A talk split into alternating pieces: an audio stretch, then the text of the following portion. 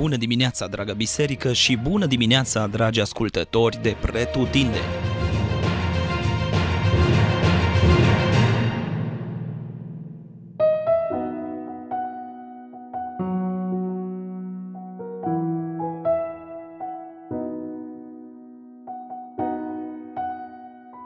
Leviticul, capitolul nouă. Capitolul de astăzi continuă tema capitolului precedent. În capitolul de ieri am văzut că Dumnezeu îi cere lui Moise să înfățișeze pe Aaron și pe fiii lui înaintea lui Dumnezeu și a poporului pentru a-i sfinți. Tot din capitolul precedent am văzut că Moise urmează toate instrucțiunile primite de la Domnul și astfel, după ce a împlinit de adus toate jertfele necesare sfințirii lui Aaron și fiilor lui, aceștia trebuiau să aștepte șapte zile și să nu părăsească ușa cortului întâlnirii. În aceste zile ei trebuiau să păzească poruncile Domnului pentru a rămâne în viață. Capitolul de astăzi începe cu a opta zi. În ziua a opta, Aaron și fiii lui ies din ușa cortului întâlnirii și ceva se schimbă. De la versetul doi și până la versetul douăzeci și unu avem parcă o repetare a capitolului precedent, însă cu o singură schimbare care marchează un punct de cotitură. Schimbarea care are loc este destul de evidentă.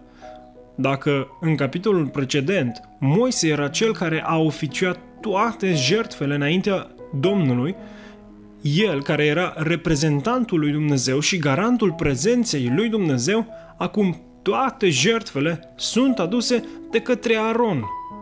Ultima parte a capitolului de astăzi, mai exact ultimele trei versete, întărește această schimbare care avusese loc.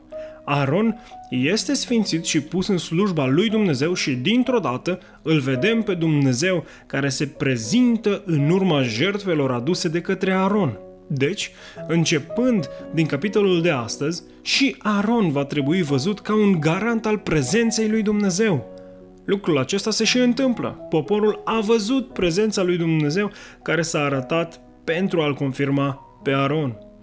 Cred că unul dintre cele mai importante lucruri pe care le putem desprinde din acest capitol este următorul. Moise, la porunca lui Dumnezeu, îl ridică pe Aaron. Îl crește în sensul că îl învață poruncile lui Dumnezeu și mai apoi aplicarea lor, după cum am văzut din capitolul de ieri, ca mai apoi să-l pună pe Aaron în fața lui Dumnezeu, fără ca acesta să mai aibă nevoie de Moise pentru a se apropia de Dumnezeu. Cu alte cuvinte, Moise nu este liderul care îi face pe oameni dependenți de el, ci mai degrabă, el este liderul sau slujitorul lui Dumnezeu, care îi face pe oameni dependenți direct de Dumnezeu. Astăzi, unii lideri caută prin predicile lor elocvente, sofisticate sau simple și sentimentale, nu să-i facă pe oameni dependenți de Dumnezeu, ci mai degrabă de ei înșiși. Moise nu pare să fie interesat de așa ceva. El, după cum am văzut astăzi, face chiar din contră. Așadar, slujitorul care îi conduce pe oameni într-o dependență directă de Dumnezeu își împlinește cu adevărat chemarea. Deci, tu care ești slujitor al lui Dumnezeu, de cine îl faci dependent pe aproapele tău? De tine sau de Dumnezeu?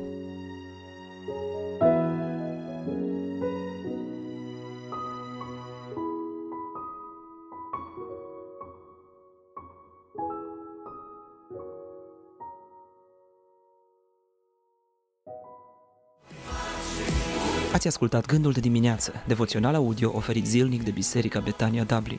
Dacă v-a fost de folos și pentru a accesa mai multe resurse, vă așteptăm să ne vizitați pe platformele online. Dumnezeu să vă binecuvinteze!